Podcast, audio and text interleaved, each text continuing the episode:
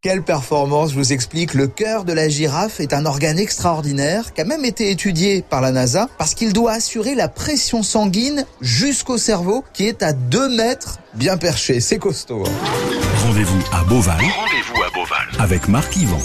Je suis avec Rodolphe Delors, le directeur du zoo au parc de Beauval. Rodolphe, nous sommes aujourd'hui devant le plus grand des animaux de, de Beauval. Les girafes sont les plus grandes, les éléphants sont les plus gros, et puis les plus petits sont des batraciens ou des poissons. Donc euh, nous avons une diversité animale énorme, très importante, et là nous avons une très belle, jolie famille de girafes. La- votre famille de, de girafes, Rodolphe, à, à Beauval, s'est agrandie. Euh, Il y a un petit bébé girafon hein, qui devait naître normalement à l'automne, mais qui est arrivé bien en avance, qui est né il y a euh, une dizaine de jours. C'est le premier girafon de Beauval. C'est une femelle. Elle s'appelle Kimia. Tout s'est bien passé. C'était la grande surprise de découvrir euh, sa naissance à, cette petite euh, Kimia. Sa mère la laisse téter. Elle ne la repousse pas. C'est déjà une bonne chose que parfois les girafes peuvent être un petit peu difficiles avec leurs petits. Et puis, elle a été direct intégrée dans le groupe avec les autres girafes parce que elles vivent en communauté, hein, les girafes. Et bienvenue à cette belle Kimia qui se porte très très bien, qui tête, il y a aucun souci. Et à sa naissance, elle faisait 56 kilos. Beau bébé, on peut le dire, à Beauval. Rendez-vous. Rendez-vous Rendez-vous à Beauval.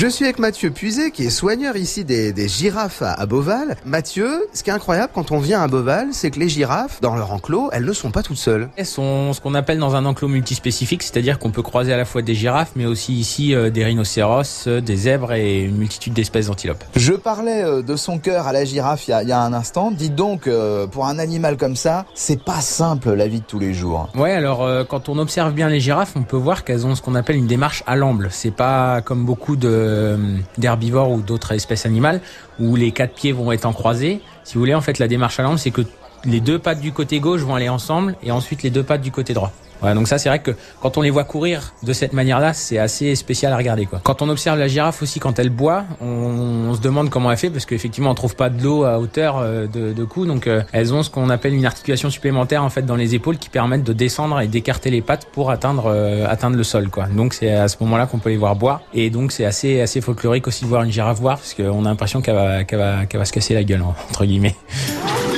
Tout l'été, Tout l'été rendez-vous à Beauval. Dans leur milieu naturel, les girafes font des micro-siestes, debout, les yeux ouverts. Impossible pour elles de s'allonger parce que si un prédateur avait envie euh, d'en faire son dîner, elle n'aurait pas le temps de se relever. Vous voyez, la machinerie pour se remettre debout, c'est beaucoup trop long. Elle se ferait manger tout de suite. Alors qu'à Beauval, pas besoin de dormir debout. Euh, Il n'y a pas de prédateur, donc les girafes peuvent évoluer et se reproduire tranquillement. On reparlera de la naissance du petit girafon, bien sûr. Tiens, puisqu'on parle de naissance, ça fait deux ans que le bébé panda est né à Beauval et c'est demain son deuxième anniversaire. Soyez avec moi, donc je compte sur vous demain. Bon week-end sur France Bleu.